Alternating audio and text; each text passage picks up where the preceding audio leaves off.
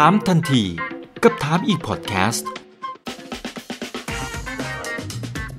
ถามแบบรู้ลึกรู้จริง เรื่องเศรษฐกิจและการลงทุนกับผมอีกบรรพตครับ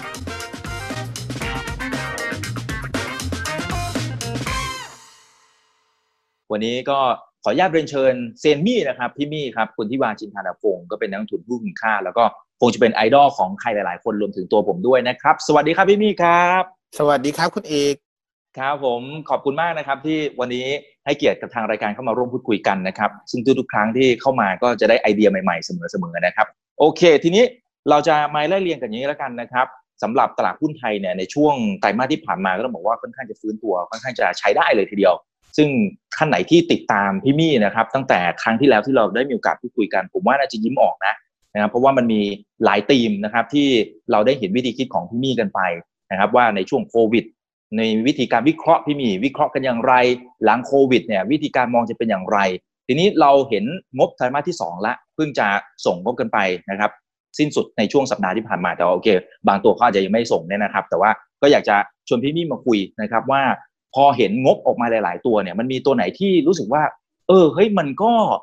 ดีกว่าคาดนะไอ้ที่บอกว่าผลกระทบจากโควิดเออมันก็คงโดนบ้างนะแต่ว่าดูแล้วมันพอไปได้นะนะครับ หรือบางตัว เฮ้ยมันดูเหมือนจะไหวแต่เอาเข้าจริงๆพอผลประกอบการออกมาเฮ้ยเริ่มไม่ไหวละอะเดี๋ยวเริ่มจากตรงนี้ก่อนครับพี่มี่ครับ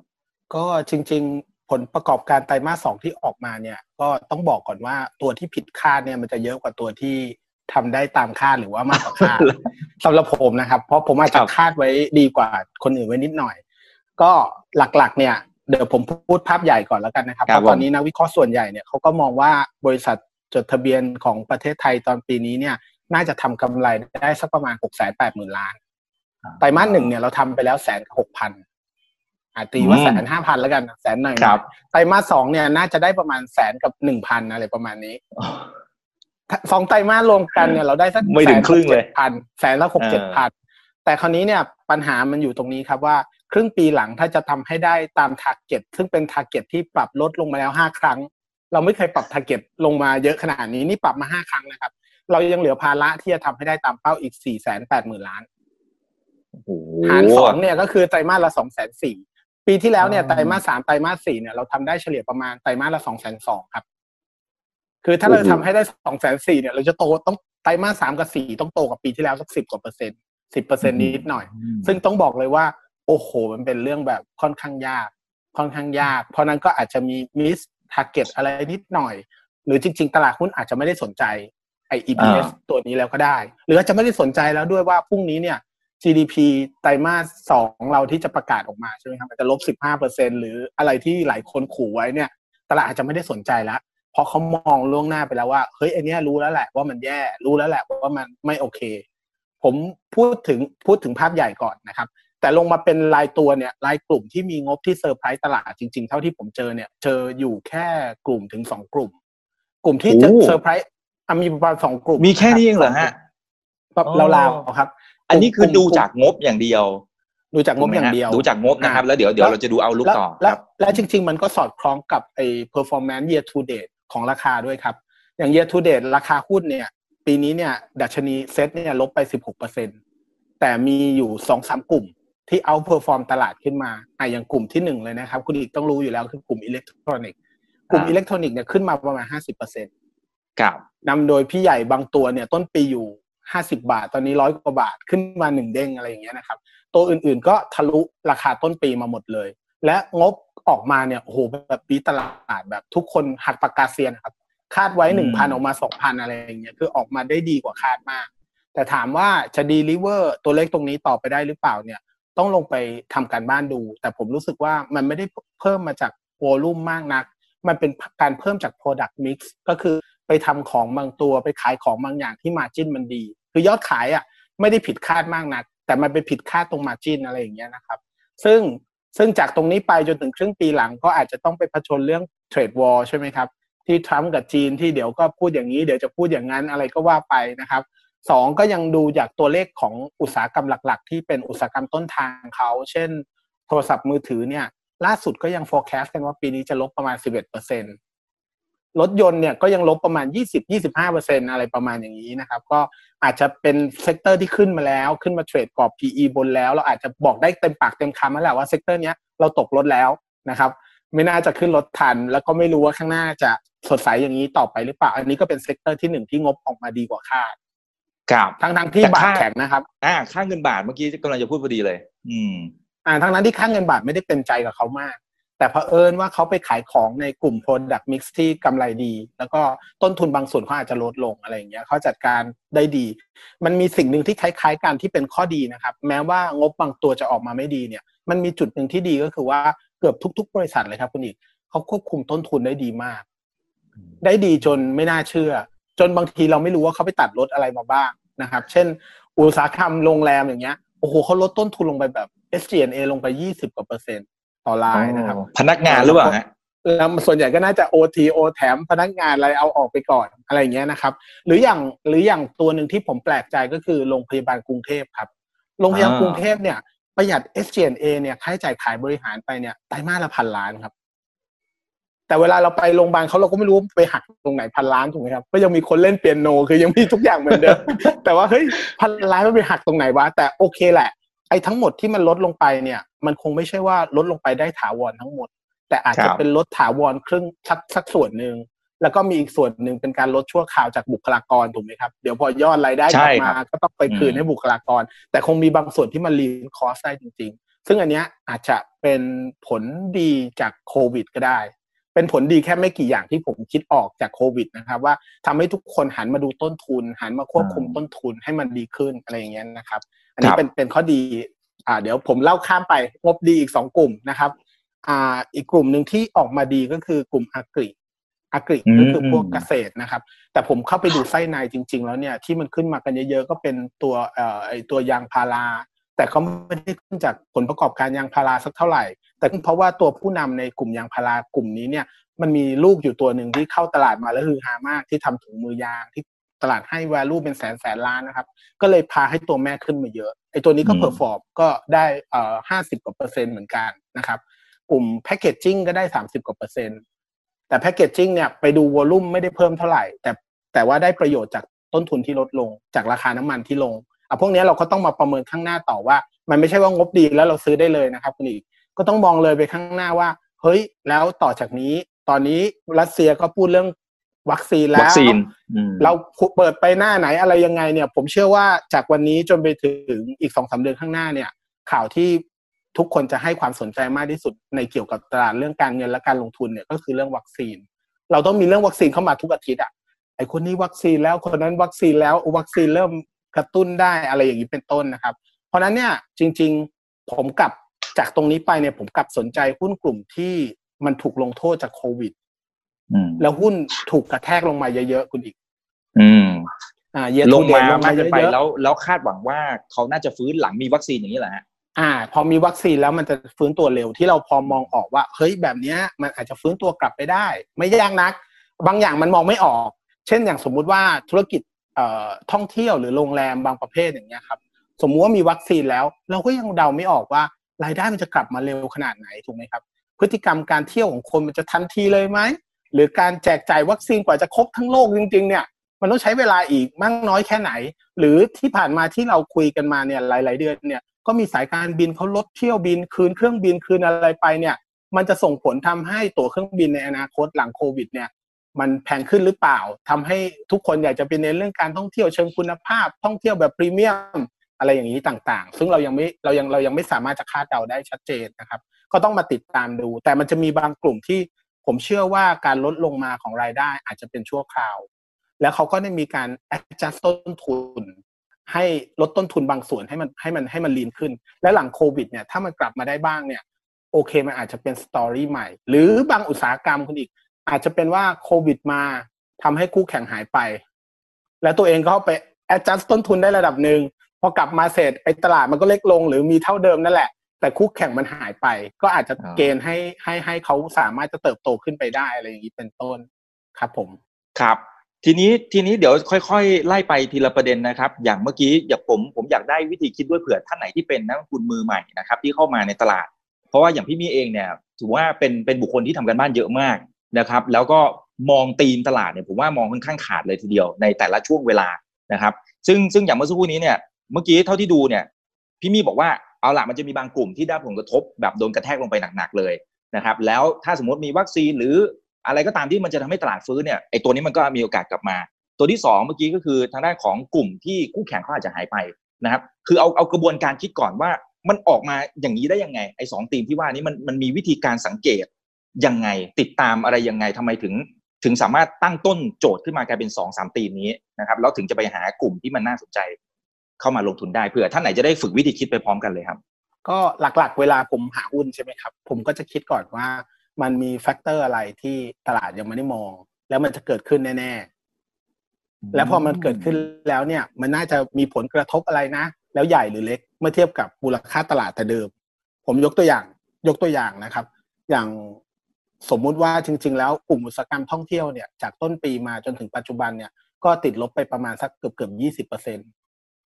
โดยราวๆนะครับ เซตลบไปสิบหกแต่ท่องเที่ยวเนี่ยลดลงไปยี่สิบแต่จริงๆ อุตสาหกรรมโรงพยาบาลเนี่ยก็ลบลงมาสิบเจ็ดสิบแปดเปอร์เซ็นครับซึ่งนี่ก็จะแบอกเฮ้ย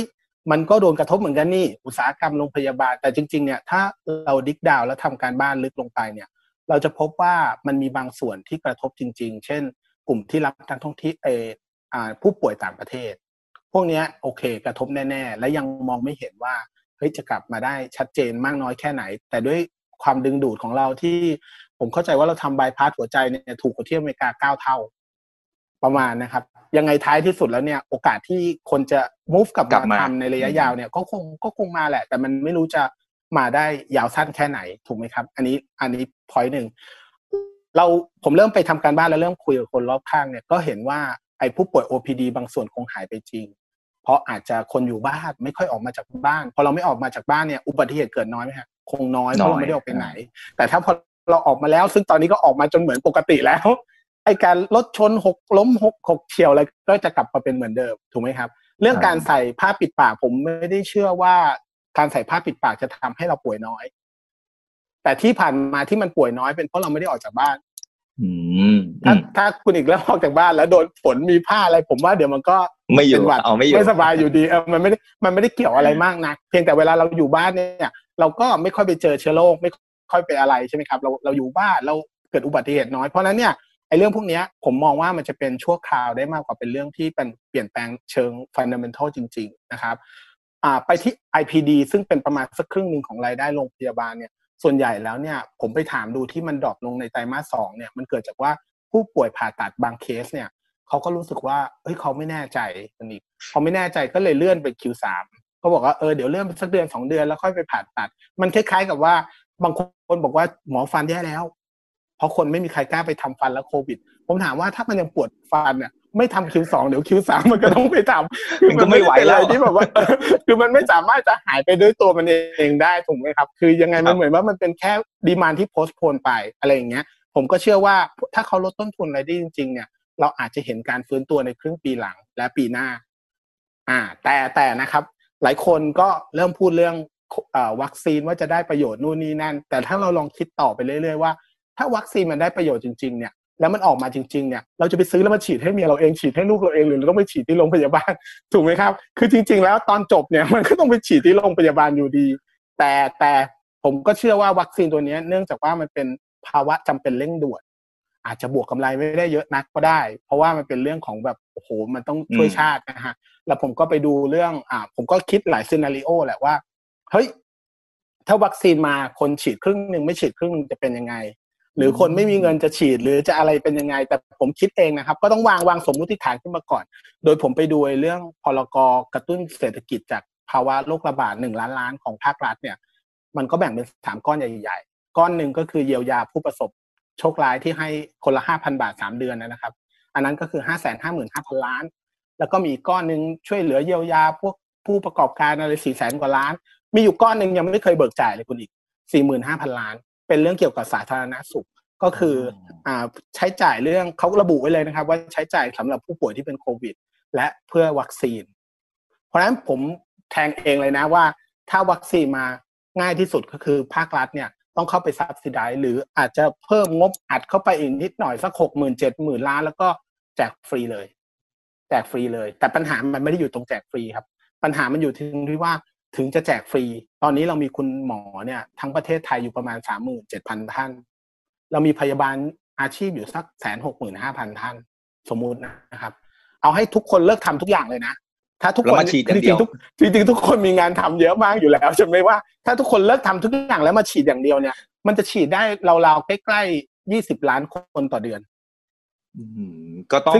สามเดือนสามเดือนกว่าต้องสามสี่เดือนแต่จริงๆมันเป็นไปไม่ได้นะเพราะคุณหมอก็มีงานอื่น ๆ ที่ต้องทำอะไรเยอะแยะเนี่ยเรายังไม่รู้ว่าตรงนี้จะเป็นยังไง แต่เพราะนั้นเนี่ยการกระจายวัคซีนออกไปแล้วให้โรงพยาบาลเอกชนเนี่ย ไปชาร์จราคาบ้างบางส่วน เพื่อจะให้คนมันเขาเรียกไงนะก่อนจะมีวัคซีนเนี่ย เราอาจจะมองว่ามีวัคซีนแล้วหายเรามองแบบเป็นการ์ตูนถูกไหมครับ แต่จริง ๆ พอช็อตมีวัคซีนแล้วเราได้วัคซีนมาเนี่ย เราจะเจอความชุลมุนของการแย่งชิงวัคซีนนะครับ ว่าใครจะฉีดก่อน คุณอีกจะฉีดก่อนหรือผมจะฉีดก่อนแล้วทำไมต้องเป็นเขาทำไมต้องเป็นผม คือทุกคนทุกคน VIP หรือเปล่า ฉันก็อยากจะก่อนถูกไหมฮะฉันไม่อยากรออีกสามเดือนไม่อยากรออีกห้าเดือนไม่อยากรออีกหกเดือนฉันอยากวันนี้เลยเพราะนั้นมันก็จะมีกระบวนการอะไรพวกนี้ขึ้นมาที่ทำให้อาจจะเป็นประโยชน์กับบางอุตสาหกรรม ที่เราคิดว่าเราอยากจะลงทุน เช่น สมมุติว่ามูลค่าวัคซีนสมมติว่าเป็นหนึ่งแสนล้าน เพราะตอนนี้เขาบอกว่าหนึ่งโดสอยู่ที่ประมาณสามสิบเก้าเหรียญใช่ไหมครับ ถ้าสมมติฉีดทั้งหมดหกสิบหกล้านคนก็อาสมมติตีกลมๆทั้งประมาณแสนล้าน ไอ้มูลค่าการรักษาพยาบาลเนี่ยของประเทศไทยเราเนี่ย ปีปีหนึ่งก็อยู่ประมาณห้าแสนถ้าเราบวกเพิ่มไปหนึ่งแสนนี่เรื่องใหญ่นะครับ คือเป็นเรื่องเป็นราวที่แบบว่าเฮ้ยมันมีมูลค่าอะไรที่เพิ่มมาได้ แล้วก็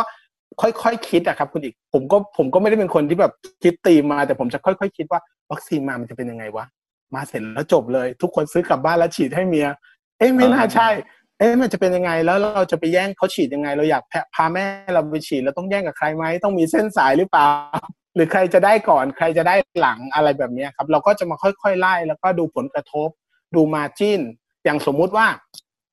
มันมันจะไม่ใช่ออกมาทีเดียวนะครับ เหมือนสมมติว่าเรื่องวัคซีนเนี่ยผมอยากรู้ปุ๊บผมก็ไปสอบถามหลาย ๆ ที่นะครับ อย่างโรงพยาบาลเปาโลสยามผมก็ไปตีสนิทคุณหมอหลายท่านไว้ ผมก็ถามว่าเฮ้ยไอ้วัคซีนไข้หวัดใหญ่เนี่ยมันซื้อมากี่บาทหรอ ผมอยากรู้ว่าต้นทุนมันประมาณเท่าไหร่เขาก็ไปเช็คมาให้ว่าร้อยห้าสิบาทประมาณนะครับ แต่เขาคิดค่าฉีดเจ็ดร้อยห้าสิบอ่าเราก็จะพอประมาณอนุมานได้ได้ได้คร่าวๆว่าเฮ้ยมาจิ้นวัคซีนมันดีเหมือนกันเนาะ มันเป็นอะไรที่กำไรดีเหมือนกันนะร้อยห้าสิบฉีดเจ็ดร้อยห้าสิบหรือบำรุงราชฉีดพันห้าอะไรอย่างเงี้ย เราก็จะค่อยๆมาไล่เรียงแล้วพอรู้ว่าเฮ้ยอย่างนี้มันจะเป็นอะไรเวลาที่มันเกิดอะไรขึ้น เช่น พอวัคซีนออกแล้ว เมืองไทยไปเอามาแล้ว เราใครจะได้ประโยชน์ในในในลำดับถัดๆไป เราก็จะเห็นโอกาสก่อนนักลงทุนคนอื่นอ๋อครับ คือคือเหมือนตอนแรกเราเราจินตนาการ scenario ก่อนว่าอันไหนที่มันมีความเป็นไปได้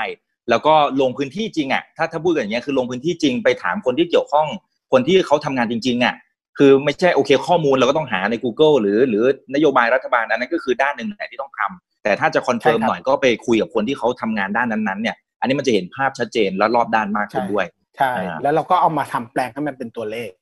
อ๋อครับ แต่นั้นมันคือกลุ่ม อ่า อันนั้นมันน่าจะเป็นกลุ่มทางฝั่งของโรงพยาบาลที่เขาจะได้มีโอกาสไม่รู้ใช้คำว่าได้ประโยชน์ จากตรงนี้ นะครับได้หรือเปล่า แต่ถ้าสมมติว่าสมมุติว่าเป็นกลุ่มที่มันลองลงลงมานะครับ เช่น สมมุติถ้าเขาฉีดได้หมดอ่าผลกระทบอันนี้ลองแค่จินตนาการเป็นแบบซีนารีโอนะครับ ถ้าสมมติฉีดได้หมดทุกอย่างจบอ่าทุกอย่างกลับไปเหมือนเดิมเลยไหมกลุ่มอุตสาหกรรมไหนมันจะมาหนึ่งสองสามนะครับหรือถ้าฉีดครึ่งเดียวนะครับคนอีกครึ่งหนึ่งยังเป็นอยู่อ่าผลกระทบหนึ่งสองสามอันนี้พี่มี่มีการวาง strategy อะไรคร่าวๆใช่ใช่ผมผมก็จะคิดไว้คร่าวๆ แล้วผมก็จะไปดู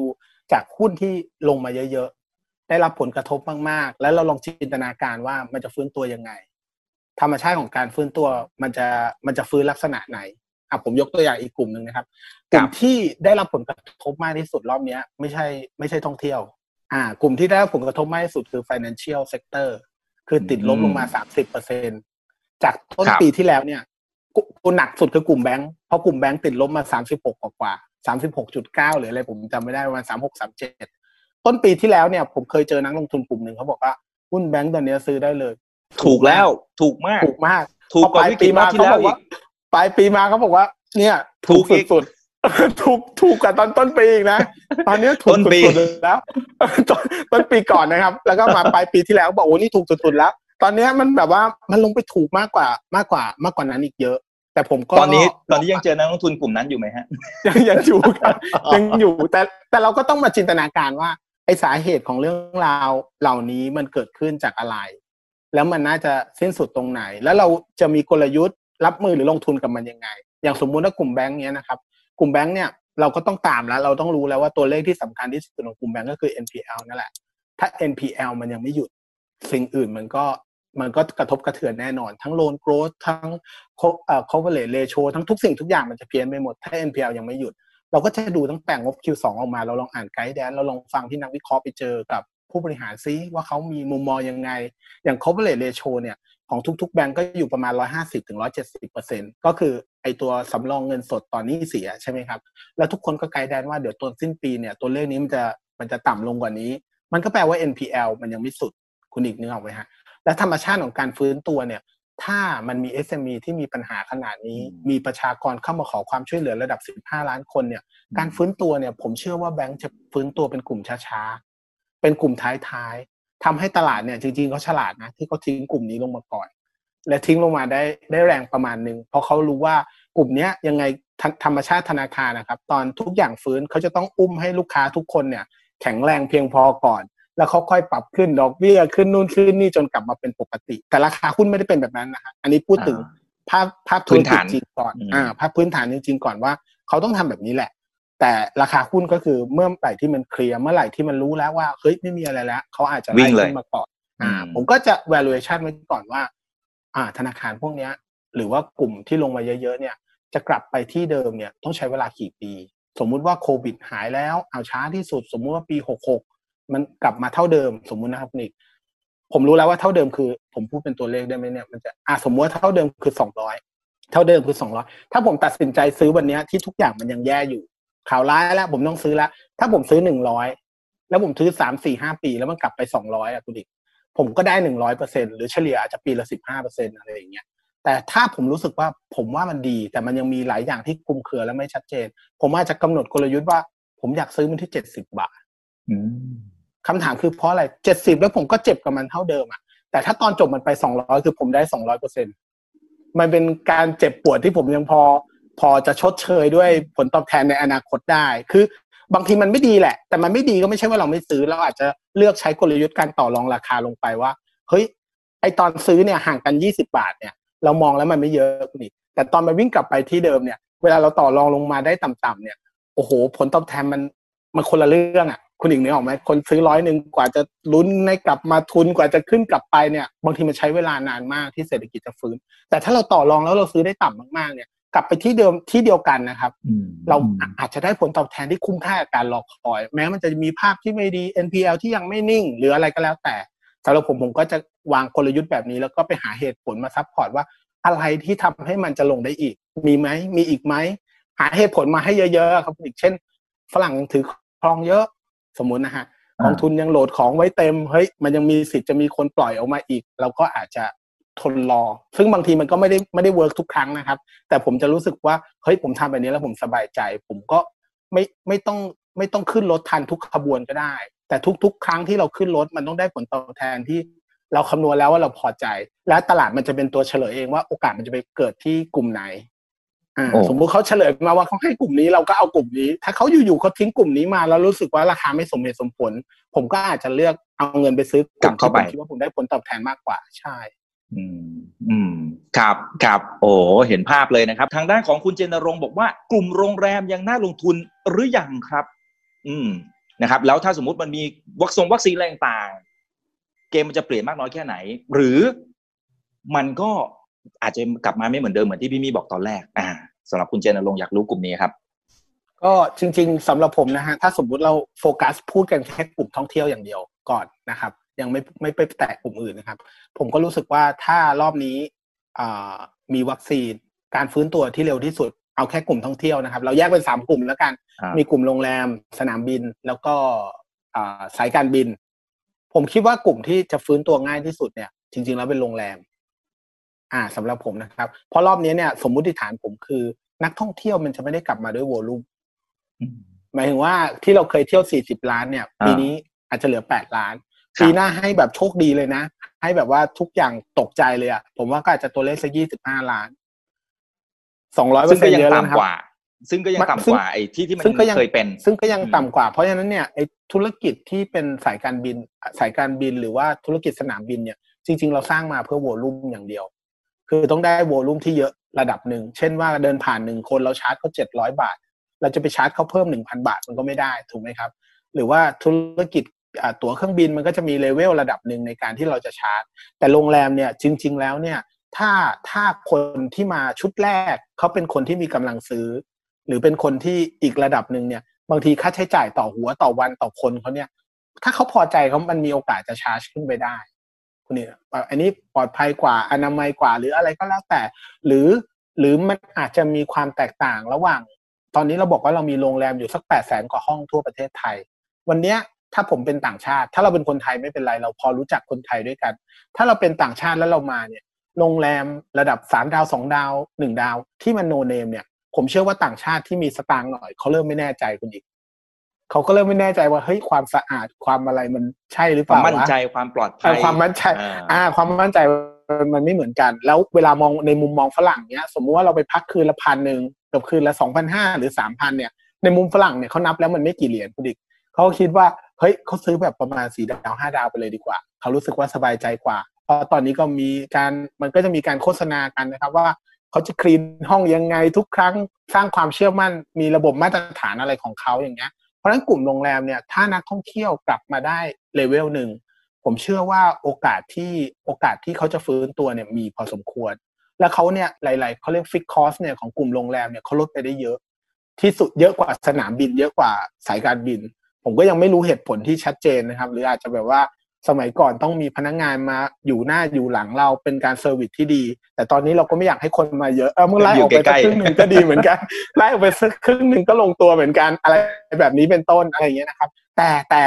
แต่จริง ๆ เนี่ยมันก็ยังมองยาก เพราะว่าก่อนหน้าที่จะเกิดโควิดเนี่ยกลุ่มโรงแรมเนี่ยก็อยู่ในภาวะที่ oversupply อยู่แล้ว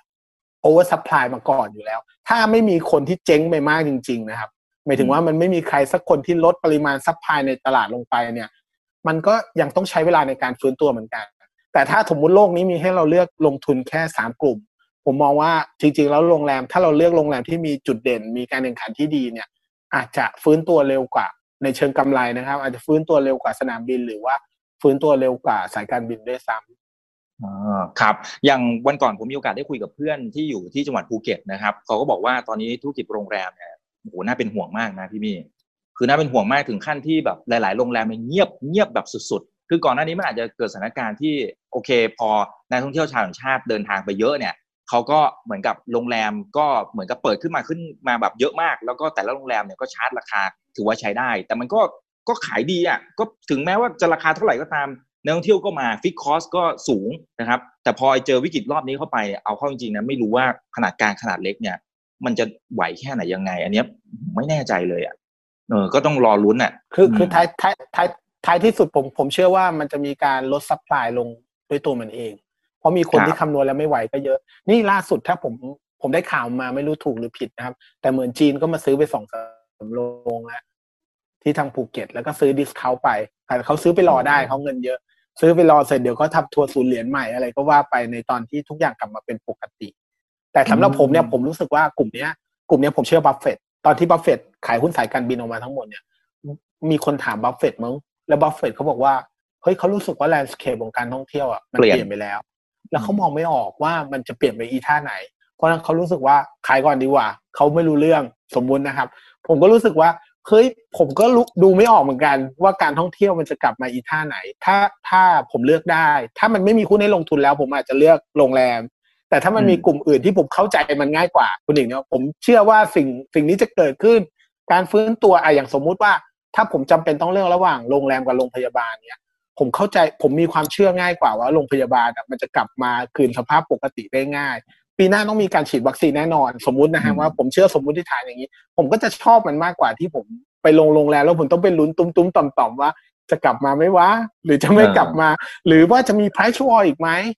อย่างอะถูกเช่นถูกโรงแรมสี่ดาวห้าดาวดีๆ เราไม่รู้เลยเดี๋ยวเขาจะมาคิดพันห้าพันหนึ่งอีกไหม แล้วทำให้โรงแรมที่เราลงทุนอยู่เนี่ย แม้จะมีคนพักแต่ก็จะต้องลดราคาเข้าไปแข่งกับเขาด้วยทำให้จุดคุ้มทุนหรือกำไรมันเปลี่ยนเปลี่ยนภาพไปหรือเปล่าอะไรอย่างเงี้ยครับครับมันเป็นซึ่งเกตอมยากกว่า มันเป็นเกมยากกว่า เกมยากกว่า หรือว่าแม้กระทั่งไอ้พวกเจ้าของโรงแรม CEO โรงแรมระดับโลกครับ หลาย ๆ เจ้าพวกอินเตอร์คอนอะไรพวกนี้เขาก็ให้สัมภาษณ์เหมือนกันว่า กว่าจะฟื้นอย่างเร็วที่สุดเนี่ยเขามองกันถึงแบบสามถึงสี่ปีซะด้วยซ้ำไปถึงกลับไปอยู่ในจุดที่ก่อนโควิดนะครับ อันนี้ที่ที่ไปฟังสัมภาษณ์ต่างประเทศมานะครับเออโอเค ทีนี้เมื่อกี้เป็นกรณีที่เจอวัคซีน แต่ถ้าสมมติมันไม่เจออะพี่มีโอเค แต่เราเราคาดหวังนะว่ามันมันอยากจะมีแหละ แล้วก็คงเจอแหละเพราะว่าผมมีโอกาสได้คุยกับผู้เชี่ยวชาญหลายท่านก็คิดว่ามันน่าจะมีโอกาสเจอ แต่ในมุมของนักทุนเราคงต้องเผื่อไว้นิดนึงนะถ้าสมมติมันไม่เจอล่ะไอ้กลุ่มที่ว่าเนี่ย เกมมันจะเปลี่ยนแค่ไหน มันจะโหถึงขั้น ลมหายใจจากไปทั้งกระดานเลยหรือเปล่า ถ้าไม่เจอจริง ๆ เนี่ย ผมคิดว่ากลุ่มท่องเที่ยวเนี่ยเรียกเลย กลุ่มท่องเที่ยวนี่คือ ถ้าไม่มีวัคซีนนี่สำหรับผมคือ ไม่รู้จะหวังยังไง ยากมากยากมากที่จะกลับมา แต่กลุ่มอื่น ๆ เนี่ย ผมเชื่อว่าทุกคนปรับตัวได้ อย่างเช่น อุตสาหกรรมยานยนต์ในแคนาดา ในเมืองจีน เท่าที่ผมทราบมานะครับ ตอนนี้ยอดขายก็แซงหน้ามกราไปแล้ว คือหมายถึงทุกคนก็มีมี พอมันมันช็อกในสองสาเดือนที่ไม่ได้ใช้จ่าย แต่พอมันคลี่คลายมา อะไรที่เราต้องซื้ออะไรที่เราต้องใช้คุณอีกมันก็กลับมาใช้เหมือนเดิมถูกไหมฮะ อะไรที่เราเคยกินข้าวนอกบ้าน เราอยู่บ้านได้พักหนึ่งเราก็อาจจะกลับไปใช้ชีวิตเหมือนเดิมบ้าง ยกเว้น ยกเว้นว่าเศรษฐกิจมันแย่ลงมากๆ จนมีผลกระทบกับกระเป๋าสตางค์ของเรา แล้วทำให้เราต้องประหยัด แต่ถ้าเกิดมันไม่ได้เกิดเหตุการณ์นั้นเนี่ย ผมว่าทุกคนจะค่อยๆ ปรับตัว ใช้ชีวิตอย่างระมัดระวัง เช่น รถไฟฟ้า ถ้าจำเป็นต้องไปทำงานแล้วให้เวลามันทัน ผมก็อาจจะต้องขึ้น แต่ผมก็ต้องระวังมากๆคุณอีกเนี่ยผมก็อาจจะต้องแบบใส่แมสแล้วล้างมือชุดอีกแล้วมัดระวังเออคือทุกอย่างอะไรเงี้ยเหรอทุกอย่างทุกอย่างอาจจะต้องมากขึ้น ทุกอย่างอาจจะระวังขึ้น ไม่กินอะไรในรถไฟฟ้าอะไรก็แล้วแต่ที่ผมรู้สึกระวังมากๆอะไรเงี้ยนะครับ หรือโรงหนังผมอาจจะดูเฉพาะดูให้น้อยลง หรือต้องจำเป็นจริง ๆ ในการจะไปดูอะไรแบบนี้ แต่อะไรที่จำเป็นอะเราเลี่ยงไม่ได้ แต่อะไรที่เป็นทางเลือกเราอาจจะเลี่ยงได้ เช่น การท่องเที่ยวสำหรับผมเนี่ย ถ้ามันเสี่ยงถึงขั้นต้องเอาชีวิตไปแลกเนี่ย บางคนก็บอกว่า เอ้ย ไม่เอาก็ได้ หรือเที่ยวในประเทศไทยก็ได้ แต่ถ้าการทำงานการซื้อบ้านการซื้อรถยนต์หรืออะไรก็แล้วแต่เนี่ย ถ้าเรามันยังมีความต้องการอยู่ เรามีลูกเราต้องการขยายครอบครัว คือผมว่าดีมานพวกนี้มันเป็นดีมานที่สุดท้ายก็ต้องปรับตัวแล้วอยู่กับมันให้ได้เหมือนกับที่ทุกครั้งเวลามันมีการเปลี่ยนแปลงใหญ่ ๆ ในโลกครับ มนุษย์ก็จะปรับตัวได้ทุกครั้งนั่นแหละอะไรเงี้ยครับ ครับครับคุณนินสุวรรณนะครับบอกว่าถามเกี่ยวกับอ่าเช่นแบบ AOT นะครับ AOT ก็ยังมองว่าก็น่าจะเป็นธุรกิจผูกขาดนะเออแต่มองอีกด้านหนึ่งเราก็จะเห็นข่าวตั้งแต่ในช่วงโหหลายเดือนที่ผ่านมาที่มันอาจจะมีเรื่องของสิทธิประโยชน์ จะว่าไงดีเหมือนเหมือนเยียวยาอะเยียวยาคู่ค้าอะไรก็ตามนะครับ ซึ่งหลายคนก็บอกว่าเอ๊ะมันโอเคหรือเปล่า บทวิเคราะห์ออกมาก็ปลิวไปปลิวไปเหมือนกันนะครับ แต่พอยก็คือว่าราคามันลงมาเยอะนะครับ แถมยังเป็นธุรกิจผูกขาด ในท้ายที่สุดต่อให้มันมีปัจจัยเสี่ยงอะไรเหล่านั้นที่ว่าเนี่ยที่ที่มันเป็นปัจจัยภาพใหญ่ๆเนี่ยแต่สุดท้ายมันก็น่าจะมีโอกาสกลับมาหรือเปล่า พี่มีมองไงก็ถ้าวอลุ่มวอลุ่มของจำนวนนักท่องเที่ยวไม่ได้มาแตะที่ห้าหกสิบล้านคนของก่อนโควิด เนี่ยมันก็จะเหมือนที่ที่ที่ทางเงื่อนไขที่เขาไปเซ็นสัญญากันใช่ไหมครับว่าหัวหนึ่งจ่ายสองร้อยกว่าบาทแล้วกันเพื่อให้มันทำธุรกิจได้ตามสมมุติฐานเดิมที่เขาประมูล ซึ่งถามผมผมก็รู้สึกว่า ลองไปดูในสถานสนามบินอื่น ๆ ในโลกอะ่ะจริงๆเขาก็ทำกันนะคุณอีก คือเรานี้ทุกบีแฟร์นะ ทุกคนเขาก็ช่วยเหลือเขาก็เยียวยา แต่อาจจะเยอะเท่าเราไม่เยอะเท่าเราไม่รู้นะ แต่ว่าทุกคนเขาก็มีการเยียวยา มันก็เป็นเรื่องนอมที่ทุกคนปฏิบัติกัน แต่ผมยังเชื่อว่ามันเป็นธุรกิจผูกขาด และเป็นธุรกิจที่ดี แต่แต่ถ้าโดยเปรียบเทียบแล้วเราสามารถจะลงทุนในธุรกิจที่ผูกขาดและดี ในราคาที่มันถูกกว่านี้ได้มากๆที่อื่น และมีโอกาสการเติบโตมากกว่านี้ มีความเสี่ยงน้อยกว่านี้ เราก็อาจจะเอามาเลือกดูเปรียบเทียบ ผมผมผมยกตัวอย่างให้ดูสนามบินหนึ่งแล้วกันนะครับ ก็คือสนามบินปักกิ่ง สนามบินปักกิ่งเนี่ยก็ใหญ่กว่าเราเนาะรับผู้โดยสารได้สักประมาณเกือบเกือบร้อยี่สิบล้านคนมั้งถ้าผมจำไม่ผิดนะครับอ่า PE ก็เก้าเท่าไม่แคปก็เล็กเล็กกว่า AOT ประมาณหนึ่ง แล้วสนามบินปักกิ่งเนี่ย ถ้าเราเทียบเนี่ย เราจะไม่ได้มาเทียบกับกรุงเทพแล้ว เราจะเทียบได้กับ มหานครแบบนิวยอร์กนี่เลย เพราะว่าแค่คนจีนเนี่ย เดินทางไปเดินทางมา ถ้าใครเป็นคนจีนแล้วรู้นะครับ การเข้าปักกิ่งสักครั้งหนึ่งเนี่ย มันเป็นเรื่องที่ทุกคนก็จะเข้าไปเที่ยวก่อน คนคนจีนที่เราบอกว่ามาเที่ยวต่างประเทศร้อยกว่าล้านคนเนี่ยคุณอีกเที่ยวปักกิ่งเนี่ย ผมว่าเยอะกว่านั้นเยอะสามสี่ร้อยล้านคนมี เพราะมันเป็นที่เที่ยวแรก ๆ ที่ทุกคนอยากจะเข้าไปดูกำแพงเมืองจีน เข้าไปดูเทียนอันเหมือนอะไรแบบนี้นะครับ อันอันนี้เป็นต้นก็คือเขาก็ผูกขาดเหมือนกัน เขาก็เอ่อมีการเติบโตจากโดเมสติกมากกว่าเราอีก อะไรแบบนี้ครับ เพียงแต่มันอาจจะมีปัญหาบางอย่างที่ทำให้มันตกลงมา ผมผมก็มองเป็นว่า ผมว่าบางอย่างมันอาจจะผูกขาดและดี แต่ถ้าราคามันแพงมากๆ แพงเกินไป ต่อให้เราถือสมมุตินะครับ มันมันอยู่ที่เงื่อนไขเวลาด้วย ผมไม่ชอบไอเดียหนึ่งที่เวลาผมฟังหลาย ๆ คนแนะนำเรื่องการลงทุนแล้วพูดก็คือบอกว่าหุ้นตัวเนี้ยมันดี ยังไงมันก็ดี ถือไปสิบปีอะ แล้วคุณก็จะได้ผลตอบแทนหนึ่งเท่า สมมุตินะครับ สมมุติว่าเราซื้อที่ห้าสิบห้าบาท อีกสิบปีมันก็ร้อยสิบบาทนั่นแหละ คือจริง ๆ การลงทุนในหุ้นมันมีความเสี่ยงที่สูงมากคุณอีก ถ้าเราถือสิบปีแล้วได้หนึ่งเด้งเนี่ยเฉลี่ยเราได้ปีละเจ็ดเปอร์เซ็นต์หนึ่งนะ คือถ้าถ้าเราถ้าเราเลือกได้ทำไมเราไม่เลือกผลตอบแทนในการลงทุนที่มันดีกว่านั้น สูงกว่านั้นทำแล้วเออ หรือหรือถ้าเกิดสมมุติว่าเรามองว่ามันอีกอีกหลายปีกว่ามันจะฟื้นตัวเนี่ยทำไมเราไม่เลือกที่จะต่อรองให้มันลึกกว่านั้น เพื่อที่เวลาเราได้ราคาที่ลึกกว่านั้นเนี่ยตอนที่มันวิ่งไปที่เท่านั้นเนี่ยเราจะได้ได้ผลตอบแทนที่ชดเชยค่าความเสี่ยงของเราให้มันคุ้มค่าอะไรอย่างเงี้ยครับแต่เขาไม่ได้มองว่ามันดีหรือมันไม่ดีนะครับ แต่ผมรู้สึกว่ามันมีตัวแปรหลายอย่างมากมายที่ต้องลุ้นมันต้องลุ้นหลายอย่างอะลุ้นนักท่องเที่ยวต่างประเทศกลับมา คนไทยเที่ยวนี่ยังไงก็ชดเชยไม่ได้นะครับ เพราะเราบินไปเชียงใหม่นี่เราจ่ายร้อยหนึ่งคนต่างชาติบินออกไปเที่ยวต่างประเทศจ่ายเจ็ดร้อยต้องเที่ยวกันเจ็ดรอบอะถึงจะถึงจะมีค่าเท่ากันอะไรอย่างเงี้ยเพราะนั้น มันก็ยากแล้วมันต้องใช้เวลามาก ยังยังยังยังยังมีอีกเรื่องหนึ่งที่หลายคนอาจจะไม่ได้พูดถึงก็คือว่า น่าจะประมาณกลางปีหน้ามั้งครับครับสุวรรณภูมิเฟสสองก็จะเสร็จแล้วใช่ใช่และโดยสมมติฐานเดิมเขาเนี่ยอ่าเมื่อเสร็จแล้วเนี่ยเขาจะมีค่าเสื่อมค่าใช้จ่ายค่าออเปเรตเนี่ยเข้ามาอีกปีละเกือบเกือบสองพันไปปลายล้านสองพันสามพันล้านประมาณนี้ต่อปี โดยที่ตอนเนี้ยเอาเรียกว่าของของของเก่าก็ยังไม่มีคนใช้ มีของใหม่มาเติมอีกแต่มันก็ต้องเติมเนาะเพราะมันสร้างมาหลายปีแล้วมันถึงนี่เลื่อนเลื่อนรับมาสองรอบแล้วนะครับ แต่รู้สึกกลางปีหน้าจะเลื่อนไม่ได้ละยังไงก็ต้องต้องรับแล้วต้องเปิดใช้ละอะไรอย่างเงี้ย มันก็จะเป็นสตอรี่ที่แบบว่าโอ้โหมันมีเรื่องให้น่าหนักใจพอกสดมดันควรอืมเออผมผมว่าการลงทุนเป็นเรื่องการเปรียบเทียบครับ ตัวไหนเราดูแล้วรู้สึกมันยากไปอะ เราไม่ต้องเล่นท่ายากก็ได้ มันไม่ได้ยิมนาสติก ไม่ได้มีคะแนนท่ายาก เราเอาตัวที่เรามองดูแล้วเฮ้ยไอ้นี้มันน่าจะดีง่าย ๆ แล้วเราก็ซื้อแล้วก็ลงทุนอะไรอย่างเงี้ย ผมผมว่า หุ้นมันไม่ได้มีตัวเดียวครับ การลงทุนในหุ้นมันคือเรื่องของการเปรียบเทียบว่าเฮ้ยตัวไหนมันจะดีกว่ากันในสถานการณ์ปัจจุบัน ถ้าวันนี้ไม่มีโควิดเฮ้ยผมอาจจะเห็นด้วยมากๆเลยว่าเฮ้ยสายการบินเนี่ยดีอ่าสนามบินอะดี เพราะนักท่องเที่ยวโตปีละสิบเปอร์เซ็นเจ็ดเปอร์เซ็นเนี่ยโอ้คุณถือถือไปเราเป็นเมืองท่องเที่ยวใครๆก็ชอบ ลืมลืมไปได้เลยอะไรอย่างนี้เป็นต้นครับผมครับครับโอ้เห็นภาพมากนะครับ คุณพิยาวัฒน์นะครับ แล้วก็อีกประมาณสองสามท่านถามเกี่ยวกับพวกกลุ่มอสังหา คือกลุ่มอสังหาเนี่ยนะครับคือหลายท่านก็ตั้งประเด็นประมาณนี้ครับว่าราคามันลงมาลึกพอสมควรนะครับแล้วก็ตัวผลประกอบการไตรมาสที่ 2 ที่ประกาศออกมา หลายตัวค่อนข้างจะดีค่อนข้างจะเซอร์ไพรส์นะครับเมื่อเปรียบเทียบกับมุมมองของพี่ๆนักวิเคราะห์อะไรต่างๆนะครับในมุมของพี่มี่เนี่ยคิดว่ามันมีโอกาสแนวโน้มที่จะไปต่อได้มากแค่ไหน แล้วก็ไอ้กลุ่มนี้นะครับที่บอกว่าราคาถูกมันถูกจริงหรือเปล่า บอกว่าเขากลัวว่าไอ้ที่มันดีเนี่ยเป็นเพราะอัดโปรโมชั่นไหมมันแค่ชั่วคราวไหม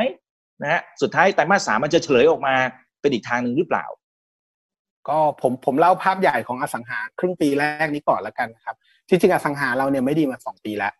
เพราะว่ามันมีเรื่องธนาคารประเทศไทยมาคุมเรื่อง loan to value ทำให้ชนชั้นกลางล่างเนี่ยเริ่มผ่อนบ้านยาก ก็ drop มาปีละห้าเปอร์เซ็นต์มั่งสิบเปอร์เซ็นต์มั่งสองปีละคล้ายๆแบงก์เลยถูกแล้วถูกอีกถูกอีกนะครับพอมาปีนี้เนี่ยครึ่งปีแรกนะครับ เอายอดขายก่อนยังไม่นับยอดโอนนะครับ ครึ่งปีที่แล้วเนี่ยครึ่งปีของครึ่งปีของปี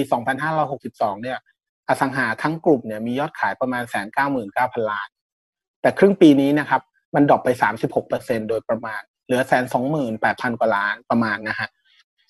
หลายๆ บริษัทที่เคยเป็นผู้ชนะที่เคยเป็นผู้นำกลุ่ม ผมไม่รู้พูดชื่อได้ไหมก็อย่าง อสังหาบางตัวที่เก่งมาก ๆ ที่ไปเปิดโรงพยาบาลย่านสะพานควายด้วยอืมนะฮะอืม เคยเคยเป็นอสังหาที่เป็นผู้นำเรื่องทาวน์เฮาส์บ้านเดี่ยวก็มี Market Share เป็นลำดับต้นๆ มาทำคอนโดก็คือทำได้ดีมาก คุณอีกเชื่อไหมครับว่าตลาดรวมลดลง 35 เนี่ยเขาลดลงไป 70กว่าเปอร์เซ็นต์โอ้โหโดยอ่าทาวน์เฮาส์เขาลดไป 50 กว่า บ้านเดี่ยวลด 50 กว่า คอนโดมิเนียมเนี่ยลดไป 98เปอร์เซ็นต์จาก 3-4 พันล้านเหลือ 140 ล้าน มันเป็นอย่างนี้ครับ อสังหาเนี่ย โดยภาพรวมเนี่ย ปีเนี้ยเป็นปีที่ไม่ดี และปีถัดๆไปเนี่ยผมเชื่อว่ามันคงไม่ได้กลับมาดีมากๆ อาจจะดีขึ้นเล็กน้อย แต่ก้อนมันเนี่ยใหญ่มาก และมันมักจะเป็นธุรกิจที่อาจารย์นิเวศเคยเล่าว่ามันเหมือนการทำสงครามบนหลังมา คือจะมีการผัดเปลี่ยนผู้ชนะเป็นระยะระยะ เหมือนยุคหนึ่งอาจจะเป็นยุคของ Land and House พอผ่านมาอีกห้าปีเป็นยุคของพฤกษา Real Estate พอผ่านมาอีกยุคหนึ่งก็อาจจะเปลี่ยนผู้ชนะไปเรื่อยๆ ตามพฤติกรรมผู้บริโภคที่เปลี่ยนแปลงไป สมมุติว่ายุคผมซื้อบ้านเนี่ย ผมจำได้เวลาผมซื้อบ้านนี่ง่ายครับ ผมก็ดูตารางเมตรตารางวา คุ้มไหมทำเลอะไรของผม ผมก็ดูง่าย ๆ ดูว่ามันถูกหรือมันแพงเอาเครื่องคิดเลขไปด้วยอันนึงแล้วก็หารไปหารมา แต่เด็กรุ่นใหม่เนี่ย ตอนนี้เวลาซื้อเนี่ยเขาไม่ได้คิดแบบนั้น เราจะเห็นว่าบางบางผู้บางผู้เล่นที่เก่งมากๆอย่างพฤกษาหรือว่า LPN เนี่ย นี่คือยอดฝีมือนะครับ สมัยก่อน LPN เปิดคือโซเอาโซเอาโซเอาทุกวันนี้เปิดเสร็จขายได้ยี่สิบกว่าเปอร์เซ็นต์อะไรอย่างเงี้ยนะครับ เพราะอะไรครับ เพราะ Gen Y เนี่ยเขาไม่ได้ต้องการอะไรที่เหมือนเหมือนกัน มองแต่ไกลก็รู้เลยว่าเป็น LPN ถูกไหมฮะ Gen Y เขาต้องการอะไรที่แบบว่า มีความเป็นยูนิคอะมีความเป็นชื่อต้องเป็นภาษาฝรั่ง มีทั้งสามสี่พยางอะไรอย่างเงี้ยนะครับ รูปร่างหน้าตาตึกมันต้องดูแล้วแบบว่ามีเอกลักษณ์อยู่แล้วมีอยู่แล้วมีความภาคภูมิใจ เหมือนเหมือนเหมือนอยู่อังกฤษเหมือนอยู่อะไรสักอย่างหนึ่งอะคือเขาจะไม่ชอบอะไรที่มันเป็นลักษณะอย่างนั้น ห้องข้างบนอาจจะไม่ได้ต่างกันมาก แต่แต่พื้นที่ชื่อโครงการทุกอย่างจะต้องโดนนะครับพวกนี้ Gen Y ถึงจะถึงจะซื้อที่ผมที่ผมเซอร์เวยดู เพราะนั้นมันต้องคัดออกมา เมื่อกี้เราบอกไปแล้วว่า ตลาดอสังหาปีปีนี้ยอดขายลดไปสามสิบหกเปอร์เซ็น หลาย ๆ รายที่เป็นผู้ชนะในอดีต ยอดขายลดไปเจ็ดสิบกว่าเปอร์เซ็นต์เชื่อไหมครับว่ามีผู้เล่นบางรายทำยอดขายสูงสุดเป็นประวัติการ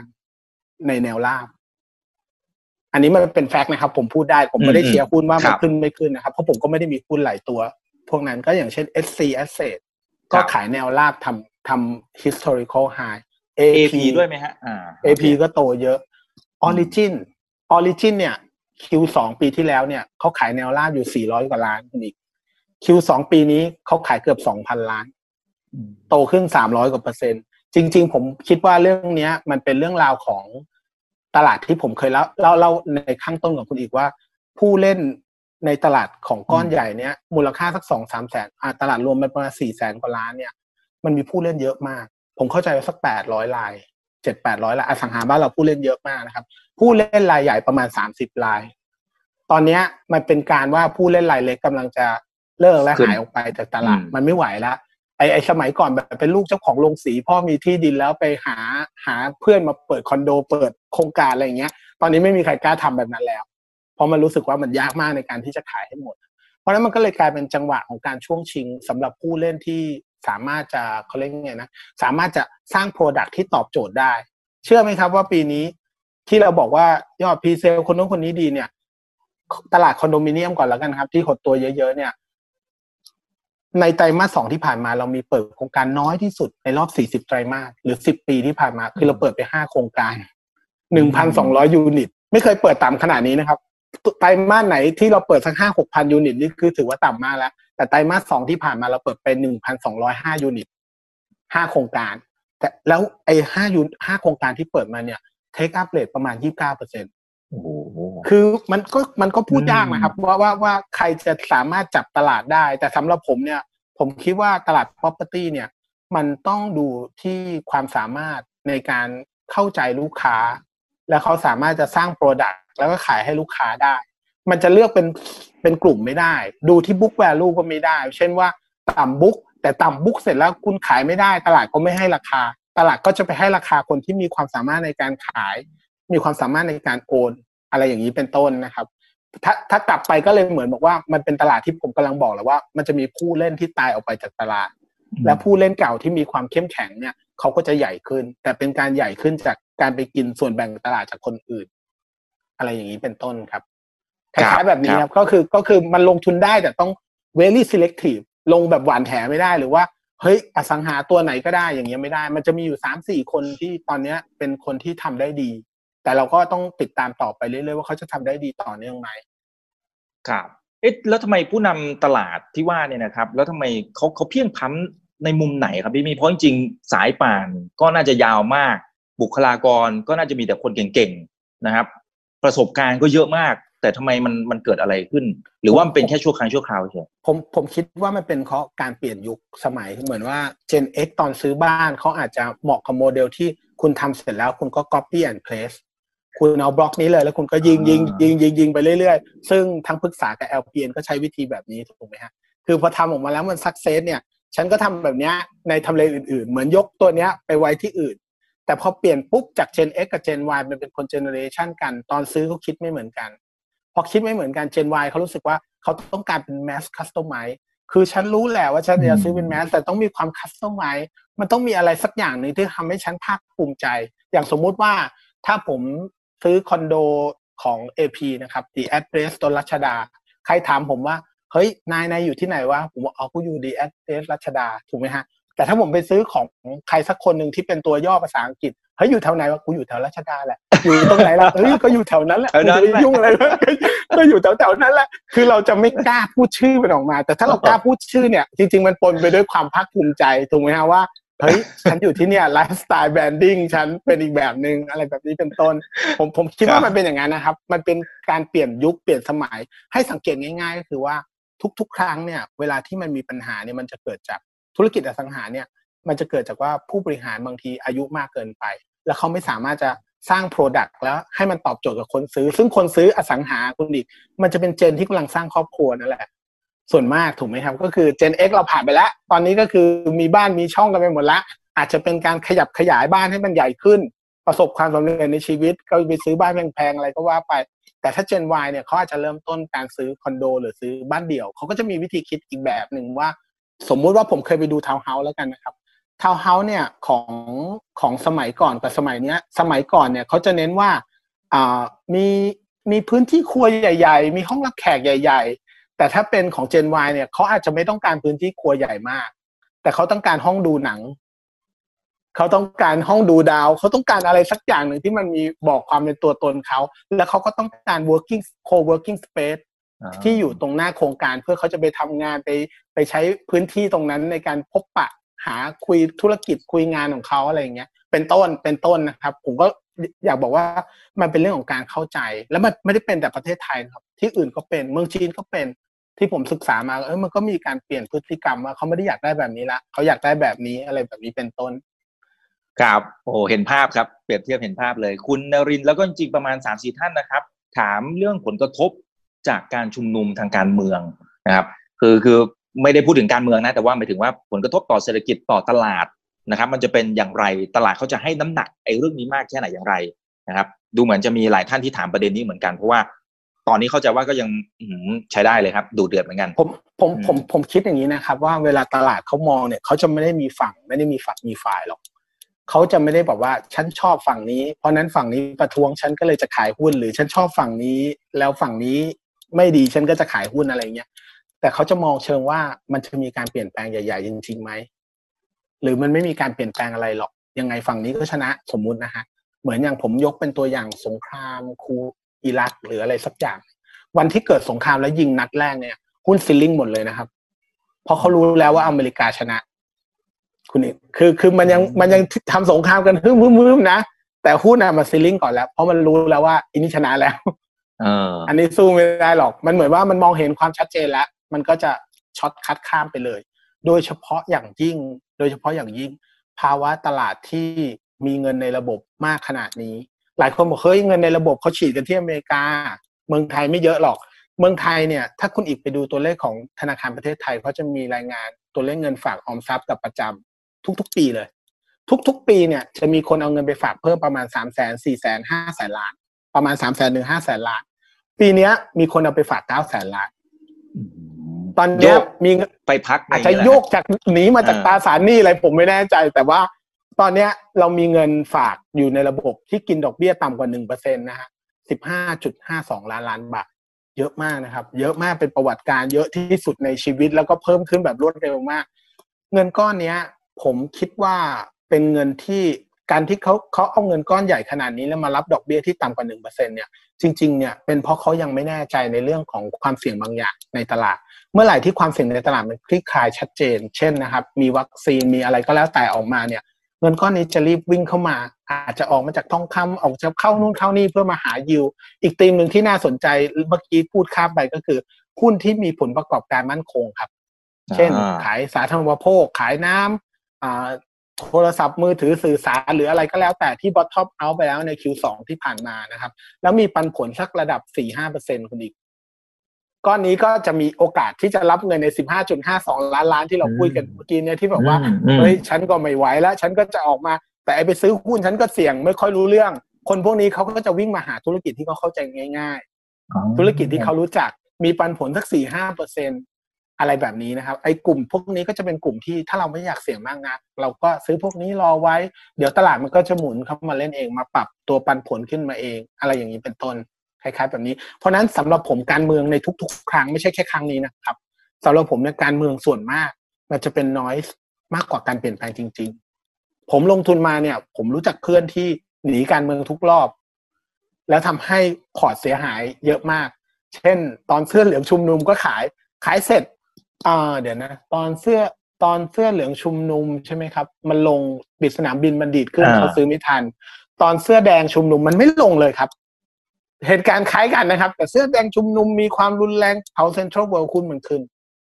ขึ้นตลอดทางเลยปีนั้น ผมก็ไม่รู้เหตุผลว่าเพราะอะไรมันเป็นยังไง แต่ผมรู้สึกว่าการใส่ใจการเมืองมันเป็น factor ที่คำนวณยาก และมีอืม ผลต่อต่อต่อตลาดหุ้นไม่มาก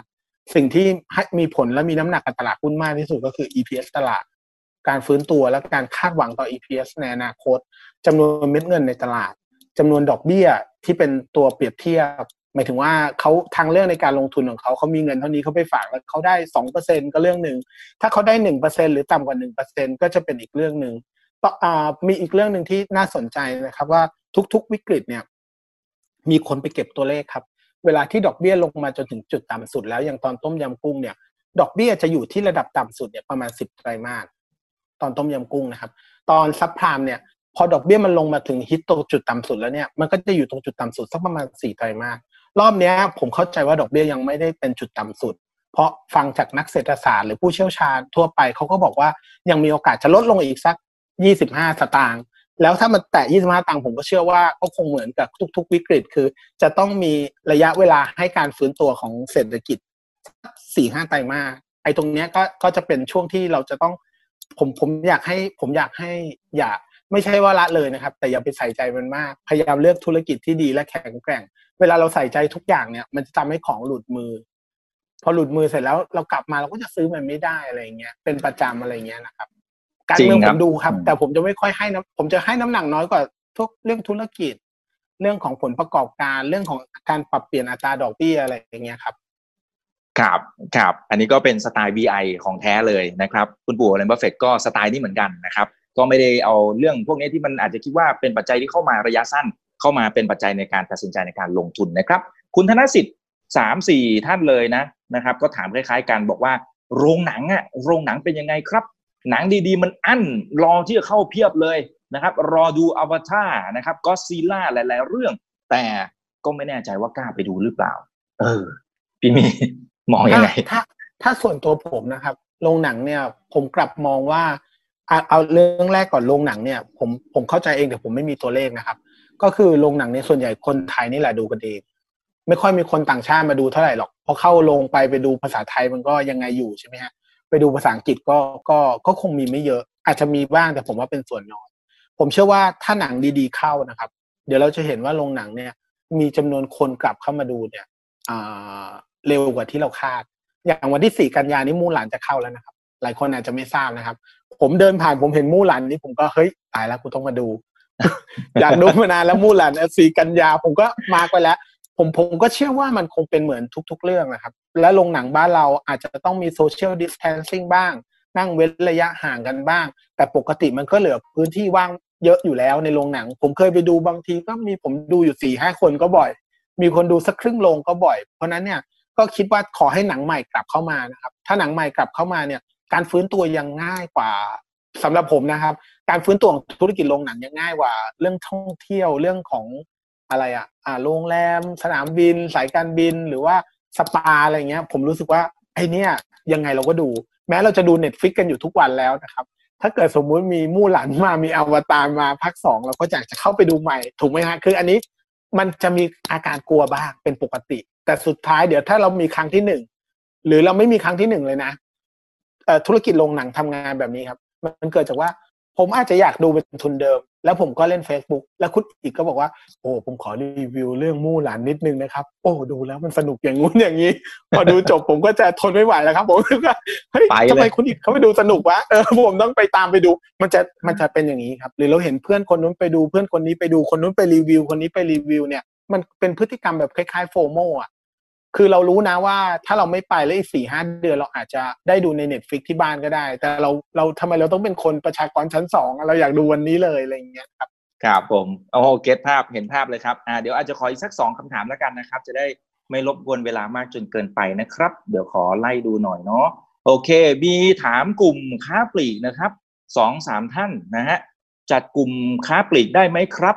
จัดน่าจะหมายถึงซื้อเหรอใช่ไหมน่าจะหมายความว่าอย่างนั้นนะครับ ท่านนี้อาจจะมองว่า seasonal เนี่ยอาจจะทำให้ยอดขายลดลงเรื่องของมาตรการล็อกดงล็อกดาวน์อะไรต่างๆ ยอดขายอาจจะลดลงไปบ้างนะครับ ตอนนี้เนี่ยพอหลังโควงโควิดอะไรต่างๆ หรือแม้กระทั่งช่วงเวลาแบบนี้เนี่ยพี่มิองคิดว่าน่าจะเป็นโอกาสหรือไม่หรือว่าจัด category ยังไงนะครับ เป็นโอกาสสำหรับผมผมมองเป็นโอกาสครับ เพราะว่าเราก็รู้อยู่แล้วว่างบของค้าปลีกที่ออกมาในไตรมาสสองที่มันปิดเนี่ยสาเหตุหลัก ๆ ก็เกิดจากการล็อกดาวน์เป็นครึ่งไตรมาสนั่นแหละ ไม่ว่าจะเป็นค้าปลีกที่อยู่ในห้างหรือว่าเป็นร้านสะดวกซื้ออะไรก็แล้วแต่นะครับ จากตรงนี้ไปเนี่ยผมเชื่อว่า bottom แล้วแล้วฟื้นตัวกลับไม่ได้ช้าเท่าไหร่ โดยเฉพาะสินค้าที่เป็นอุปโภคบริโภคนะครับ และเชื่ออย่างยิ่งว่าหลังจากนี้ไม่นานนะครับ พอทุกอย่างเริ่มชัดเจนขึ้นเนี่ย ภาครัฐก็คงมีนโยบายช็อปช่วยชาติที่ทุกคนพยายามยื่นเข้าไปขอขอเรื่องราวมากระตุ้นนะครับ ผมก็มองว่าค้าปลีกเนี่ยก็น่าจะฟื้นตัวอย่างที่อย่างที่น้องเขา ให้ความเห็นมา แต่มันมีข้อเสียนิดเดียวครับ ข้อเสียมีนิดเดียวเองนะฮะข้อเสียก็คือว่าที่เราคุยกันตั้งต้นว่า SET Index เนี่ยอ่า year to date มันลบไป 16%ใช่ไหมครับค้าปลีกมันลบไป 7%คุณอีก คือมันลบน้อยไปหน่อย เพราะนั้นเนี่ยไอการกลับมาถึงมันจะฟื้นตัวอะไรเงี้ยไอส่วนของอัพไซด์เนี่ยมันก็อาจจะไม่ได้ฟื้นตัวแล้วกลับมาแบบได้เยอะๆ ได้เป็นเด้งอะไรเงี้ยคงไม่ใช่ แต่โอเคเห็นด้วยกับภาพว่ามันคงผ่านจุดวัตทอมไปแล้ว แล้วก็กำลังจะดีขึ้น แล้วก็มีสตอรี่การจับจ่ายใช้สอยที่ภาครัฐคงต้องลงมากระตุ้นนั่นแหละครับครับครับโอเค เห็นภาพครับโอเค โอเค มีสองสามท่านถามเกี่ยวกับเครื่องสำอางนะครับเขาบอกว่าเครื่องสำอางเนี่ยบางตัวเคยเป็นหุ้นนางฟ้าอ่าคงไม่ต้องพูดถึงว่าตัวไหนอย่างไรนะครับ แต่ตอนนี้ก็ลงมาพอสมควรแล้วล่ะนะครับ แต่คำถามคือไอเนี้ยกลุ่มเหล่านี้เนี่ยมันลงมา ต่ำแบบสุดๆเลย มันมีโอกาสที่จะกลับขึ้นไปได้ไหม หรือจริงๆ มันแค่แย่น้อยลงเนี่ย มันก็น่าจะเป็นโอกาสในมุมของการลงทุนหรือเปล่า อ่า คนนี้เปิดประเด็นนี้ขึ้นมานะครับสำหรับผมเนี่ยผมคิดว่าธุรกิจเครื่องสำอางมันก็มีหลากหลายนะครับ บางตัวเนี่ยเขาอาจจะขายต่างประเทศเยอะขายนักท่องเที่ยวเยอะ ถ้าเป็นกลุ่มนี้เนี่ยคงต้องใช้เวลาเพราะนักท่องเที่ยวจีนที่เคยเข้ามาขนเป็นลังๆเนี่ย ตอนนี้คงเข้ามาไม่ได้ ก่อนหน้าที่จะขนเป็นลังเนี่ยทางรัฐบาลจีนก็ปราบปรามนะครับ ใครขนมาเยอะก็คิดภาษีชาร์จแบบแพงมาก เพราะนั้นกลุ่มที่ขายชาวต่างชาติเยอะๆเนี่ย อาจจะยังต้องใช้เวลา แต่สำหรับเครื่องสำอางบางส่วนที่ขายคนไทยเนี่ย ผมเชื่อว่ายอดที่แย่ลงในไตรมาสหนึ่งไตรมาสสองเนี่ยอาจจะเป็นเรื่องชั่วคราว เพราะว่าล็อกดาวน์คนก็ไม่ได้ออกไปข้างนอกใช่ไหมครับพอตอนนี้ออกมาเสร็จทุกคนก็เหมือนเดิมครับ มันมันอยู่ในยีนของมนุษย์นะครับ เครื่องสำอางเนี่ยก็ต้องพยายามแต่งตัวให้สวย เพื่อจะหาโอกาสในการมีคู่มีอะไร มันอยู่ในยีนที่อาจารย์นิเวศเขาชอบพูดบ่อยๆแล้วก็ตอนนี้ผมเริ่มเห็นธีมบางธีมที่เกิดขึ้นก็คือว่าเด็กๆวัยรุ่นรุ่นใหม่เนี่ยเริ่มซื้อเครื่องสำอางเยอะโดยเฉพาะมันเป็นเรื่องของ color cosmetic มันจะมีสองอย่างนะครับ มี cosmetic ธรรมดากับ color cosmetic color cosmetic ก็คือลิปสติกทาตาทานู่นทานี่ทาเป็นญี่ปุ่นทาเป็นอะไรเงี้ย ทาเพื่อมาเล่น TikTok ทาเสร็จถ่ายเลย แอปยอดฮิต TikTok เสร็จแล้วเขาก็แล้วตอนนี้มันเป็นกระแสที่แบบเยอะมากนะครับ เยอะมากที่คนกำลังทำแบบเนี้ยตามตามๆกันไป เอาเป็นว่าอันนั้นอาจจะเป็นส่วนเพิ่มหรือเปล่าผมไม่แน่ใจ แต่เอาเป็นว่าเมืองไทยเนี่ยพอคลายล็อกดาวน์ตอนนี้ผมออกไปไหนมาไหนเนี่ย ผมส่วนตัวผมนะครับ ผมรู้สึกรถติดเกือบจะเท่าเดิมแล้ว แล้วผมไปเดินตามห้างเซ็นทรัลอะไรอย่างเงี้ย ผมว่ามันเกือบจะเหมือนเดิมหมดแล้วครับคุณอีก หมายถึงว่าจำนวนคนที่เดินนะครับ แต่คนซื้อของยังไม่รู้นะ แต่จำนวนคนเดินหรือว่าถามร้านค้าอะไรเงี้ยเฮ้ยผมรู้สึกว่ามันเริ่มกลับมาเป็นปกติ เพราะนั้นเนี่ย ถ้าเลือกตัวที่ปันผลดีๆ ลงมาเยอะๆ อย่างเงี้ย ก็อาจจะได้ผลตอบแทนที่ดีระดับหนึ่งแต่ถ้าบางตัวที่เขาต้องขายต่างประเทศเยอะๆ พวกนี้ก็อาจจะต้องไปไปวิเคราะห์ดูว่ามันจะฟื้นตัวเมื่อไหร่อะไรเงี้ยครับกับแต่ถ้าใส่หน้ากากมันมีผลด้วยไหมพี่มี่คนจะแต่งหน้าน้อยลงอะไรอย่างเงี้ยไหม เขามีรีเสิร์ชนะครับรีเสิร์ชมันขึ้นอย่างนี้ครับว่า พอเราใส่หน้ากากแล้วเนี่ย มันกลายเป็นว่าคนทาลิปสติกน้อยลงเล็กน้อย แต่คนอะซื้อ cosmetic ที่ทาคิ้วทาตาเนี่ยมากขึ้นเพราะมันเหลือส่วนที่เห็นน้อย แต่เรายังต้องหาคู่อยู่ใช่ไหมครับ มันแม้เราจะมีน้อยเราก็จะต้องทำในส่วนที่มีอยู่ให้ดูดีขึ้นนะครับ และอีกส่วนหนึ่งก็คือเขาเรียกว่าเขาเรียกว่าเป็น skincare ตัวที่พอคนใส่แมสก์เสร็จเสร็จปุ๊บเนี่ยมันเกิดเรื่องหนึ่งครับ เราไม่รู้นะครับ เพราะเราเลยวัยไปแล้วใช่ไหมครับวัยรุ่นพอใส่แมสก์แล้วเนี่ยมันเป็นสิวครับอ๋ออ่ามันเป็นสิวที่เกิดเกิดมาจากการใส่แมสเนี่ยไอตัวคอสเมติกตัวนี้โตหลายร้อยเปอร์เซ็นต์นะครับที่เกี่ยวกับไปไปแก้สิวของของการใส่แมสอะไรพวกเนี้ย ผมก็เลยมองว่าไอความสวยความงามเนี่ยมันคงมันคงยังอยู่ในในกระแส อ่า แต่ไอไอตัวนี้จะมีเรื่องหนึ่งที่น่าสนใจ คือโควิดกับเรื่อง Magic Screen เนี่ย ผมเข้าใจว่ามันมีผู้เล่นจำนวนหนึ่งครับคุณอีก ที่มันหายออกไปจากตลาด สมัยก่อนนี้คนทำขึ้นมามันเยอะมาก เยอะกว่านี้เยอะนะครับ ตอนนี้ก็คือมันเริ่มไม่โอเค คุณอีกเนี่ยเริ่มไม่โอเค ก็เริ่มเริ่มมีคนออกไปบ้าง ก็ต้องมาเลือกดูว่า ใครยังเป็นคนแข็งแรงที่ยังอยู่ในตลาดได้ แล้วก็ดูที่ Market Cap ด้วย ดูที่ PE ด้วย อย่าดูแค่ว่ามันลงมาเยอะ บางตัวเราเคยเห็น 20กว่าบาทลงมาเหลือบาทกว่า เราคิดว่าซื้อได้แล้ว จริง ๆ บางทีพอไปเทียบ Market Cap เทียบกับรายได้เทียบกับกำไรมันแล้วเนี่ย มันอาจจะยังไม่ไม่ได้ถูกพอ หรืออาจจะใกล้จะน่าสนใจแล้วก็ต้องไปทำกันบ้านในเชิงลึกอะไรอย่างเงี้ยครับผมครับขอบคุณครับ เดี๋ยวคำถามสุดท้ายแล้วกันนะครับ จากคุณแนทนะนะครับ บอกว่าขอความเห็นบริษัทที่ทำประมูลรถยนต์มือสองหน่อยนะครับ เห็นผลประกอบการเนี่ย น่าจะได้ประโยชน์จากโควิดพี่มี่คิดว่ารายได้เนี่ยจะเติบโตได้สักแค่ไหนนะครับ แล้วท่านนี้ก็เห็นบอกว่าเห็นมีการปรับค่าธรรมนงค่าธรรมเนียมอะไรต่างๆนะครับมันจะยั่งยืนไหมสำหรับตัวธุรกิจตรงนี้นะครับ สำหรับผมผมคิดว่ามันก็น่าสนใจนะครับ เพราะว่าอ่าตัวจุดที่น่าสนใจที่สุดของตัวนี้ก็คือว่าเขาไปอ่าจริง ๆ ตอนแรกหุ้นมันลงมามาก เพราะว่ามันห้ามประมูลใช่ไหมครับคุณอิก เกิดจากว่ามันมีอะไร social distancing คนไม่อยากให้มาประมูล เขาก็เลยปรับเปลี่ยนรูปแบบการประมูลเป็นประมูลออนไลน์ แล้วทำให้ต้นทุนเนี่ยมันลดลงไปเกือบยี่สิบล้านมั้งถ้าผมจำไม่ผิด แล้วยอดประมูลก็ยังดีเหมือนเดิม แล้วมันมีตัวเลขหนึ่งที่แปลกอีกนะครับ แปลกและดีและไม่ดีนะครับไอตัวเลขที่แปลกก็คือ ตอนที่เกิดโควิดใหม่ๆเนี่ยราคารถยนต์มือสองมันลดลงมาเยอะมาก เพราะคนก็รู้สึกว่าเฮ้ยไม่มีใครเดินทางแล้วเว้ยกูอย่างงู้นอย่างนี้ ราคารถก็ลง แป๊บเดียวนะครับ พอเริ่มคลายล็อกเปิดเมืองราคารถมือสองนี่ดีดขึ้นมาแรงมาก ผมก็ยังไม่รู้สาเหตุ แต่ผมคาดการณ์ไว้สองเรื่อง สาเหตุที่หนึ่งก็คือเกิดจากว่าอ่าคนที่อยากจะซื้อรถใหม่อาจจะมีกำลังซื้อน้อยลง แต่รู้สึกว่าไม่อยากจะไปใช้รถสาธารณะ ก็เลยมาจบที่รถมือสองที่ราคาย่อมเยาหน่อย อันนี้สาเหตุที่หนึ่งสาเหตุที่สองเนี่ย ผมเข้าใจว่าเป็นเรื่องของการพักชำระหนี้สามสี่เดือน พอพักชำระหนี้ไปสามเดือนเนี่ย การยึดรถมันก็ยึดออกมาได้น้อยอ๋อพอรถรถรถยึดออกมาได้น้อยในระบบรถมันก็มีน้อย demand supply ก็เลยทำให้ราคารถมือสองมันดี ก็ทำให้ราคาประมูลมันดี แต่จุดนี้ก็อาจจะเป็นจุดที่ต้องระวังในปลายไตรมาสสามต่อไตรมาสสี่นะครับว่า จำนวนรถยึดเนี่ยจากไอ้มาตรการพักชำระหนี้ของธนาคารประเทศไทย อาจจะทำให้รถเข้าประมูลเนี่ยมันขาดช่วงหรือเปล่า เพราะเก้าสิบเปอร์เซ็นของรถที่เขาประมูลกันเนี่ย เป็นรถที่มาจากการปล่อยกู้ทางสถาบันการเงิน ก็ให้ไอเดียไว้อย่างนี้ครับได้ไปทำการบ้านกันต่อ แต่ถือว่าไอ้เรื่องปรับค่าประมูลอะไรนี่ผมถือว่าเออน่าสนใจจริง ๆ แต่หุ้นมันขึ้นมาเยอะแล้วครับ มันก็มันก็แนะนำยากเหมือนกันใช่ครับอ่าก็ต้องระมัดระวังในเรื่องของการลงทุนกันด้วยนะครับ แต่ก็อย่าลืมนะครับว่าจริงๆแล้วเนี่ย คือสิ่งที่วันนี้เราได้เรียนรู้จากพี่มี่ไปเนี่ยก็อย่าลืมนำไปทำตามด้วยนะ คือไม่ใช่ว่าไปดูกลุ่มหุ้นอย่างเดียว อันนี้อันนี้ผมว่าควรจะเลิกทำอย่างนั้นไปได้ละนะครับ แต่ควรจะดูไอเดียของพี่มี่นะครับว่านี่แหละคือนักลงทุนที่เขาทำกันบ้านหนักจริง ๆทำให้เขามีความรอบรู้ขนาดนี้แล้วก็ทำให้เขาประสบความสำเร็จในทุกวันนี้นะครับยังไงก็ขอให้พี่มี่ฝากทิ้งท้ายถึงผู้ชมแล้วก็เป็นกำลังใจให้ด้วยนะ ผมว่าหลายคนตอนเนี้ยโหเหนื่อยอะคือลงทุนแล้วรู้สึกว่าเฮ้ยทำไมมันมันไม่ใช่วันของเราสักทีอะลงทุนก็ติดดอย นะครับ ขายไปมันก็เด้งอะอะไรอย่างเงี้ยนะฮะฝากให้ข้อคิดและเป็นกำลังใจทิ้งท้ายครับ ก็มันก็คงใกล้แล้วนะครับ ตอนนี้เนี่ยต้องบอกก่อนว่าตลาดหุ้นมันมีการเปลี่ยนแปลงไปทุกทุกช่วง ตอนที่ผมมาลงทุนใหม่ ๆ นะครับ ผมก็ผมที่ได้ผลตอบแทนมาดีมากๆเนี่ย ย้อนกลับไปถามว่าณวันนั้นมันยากไหมจริงๆแล้วมันก็ยากเท่ากับวันนี้ครับ เพราะเราก็ลงทุนในการที่เราไม่รู้เหมือนกันว่าหุ้นแบบนี้มันจะขึ้นไหม เรื่องราวเหล่านี้มันจะเติบโตไหมธุรกิจแบบนี้มันจะดีจริงๆไหมทุก ๆ ช่วงเวลาเนี่ย สิ่งที่สำคัญที่สุดเนี่ยมันมันอาจจะไม่ใช่จังหวะในการลงทุนอย่างเดียว แต่มันเป็นเรื่องของความรู้ความเข้าใจในการลงทุน สังเกตไหมครับว่า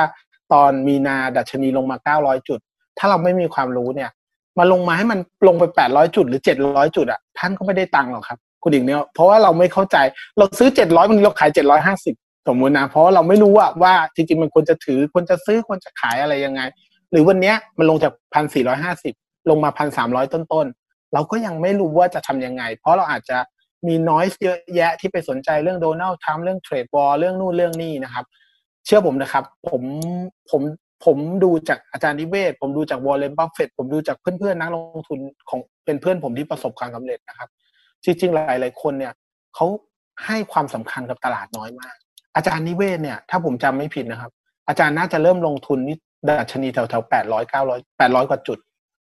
ถามว่าถ้าอาจารย์ลงทุนแปดร้อยจุด แล้ววันนี้มาพันสามร้อยจุด เงินลงทุนตั้งต้นอาจารย์จากสิบล้านทำไมมันมาได้ไกลขนาดนี้ ถ้าอาจารย์เขาสนใจว่าเฮ้ยแต่ชนีจะลงแล้วเว้ยขายก่อนดีกว่าหรืออะไรอย่างเงี้ยนะครับ จริง ๆ แล้วสิ่งสำคัญที่สุดหรือ priority แรกๆของตลาดหุ้นก็คือ stock picking คุณต้องเลือกธุรกิจที่ดีแล้วมีการเติบโต และมันต่ำกว่ามูลค่า ผมว่าหัวใจมันมีแค่คำเดียว แล้วมีแค่สิ่งเนี้ย อันอื่น ถ้าคุณเอามาทำประกอบแล้วมันทำให้ทุกอย่างมันดีขึ้นได้ ผมว่าโอเค แต่ถ้าเอามาทำประกอบแล้วทำให้มันสูญเสียไอ้ core value ไปว่า กลายเป็นว่าเราซื้อหุ้นดีแล้วหุ้นถูกตัวแล้ว under value แล้วทุกอย่างแล้วแต่เรากลัวนู่นกลัวนี่กลัวทุกอย่างที่มันไม่ได้เกี่ยวกับธุรกิจของเรา แล้วเราขายมันออกไปเนี่ย มันก็จะทำให้เราเนี่ยเสียเวลาแล้วก็ไม่ไม่ได้มีใครทำร้ายเราเหมือนเราทำร้ายตัวเราเองนะครับ ก็เริ่มต้นกันใหม่ครับ มันยังมีโอกาสและตลาดหุ้นมันจะเปิดทุกวันอย่างเงี้ย ไปจนวันที่ผมตายไปหรือผมไม่อยู่แล้ว ผมเชื่อว่ามันก็ยังมีกระพริบ ATO ATC ไปตลอดไปเพราะนั้นโอกาสมันมีตลอดจริง ๆ ขอแค่ว่าพัฒนาการคิดพัฒนาความรู้ เราก็จะสามารถสร้างชีวิตเกษียณที่ดีได้ครับผมครับขอบคุณพี่มี่มากเลยนะครับลากันไปก่อนครับ สวัสดีครับ อย่าลืมนะครับว่าเริ่มต้นวันนี้ดีที่สุด ขอให้ทุกท่านโชคดี และขอให้มีเสรีภาพในการใช้ชีวิต ผมอีกบรรพศครับ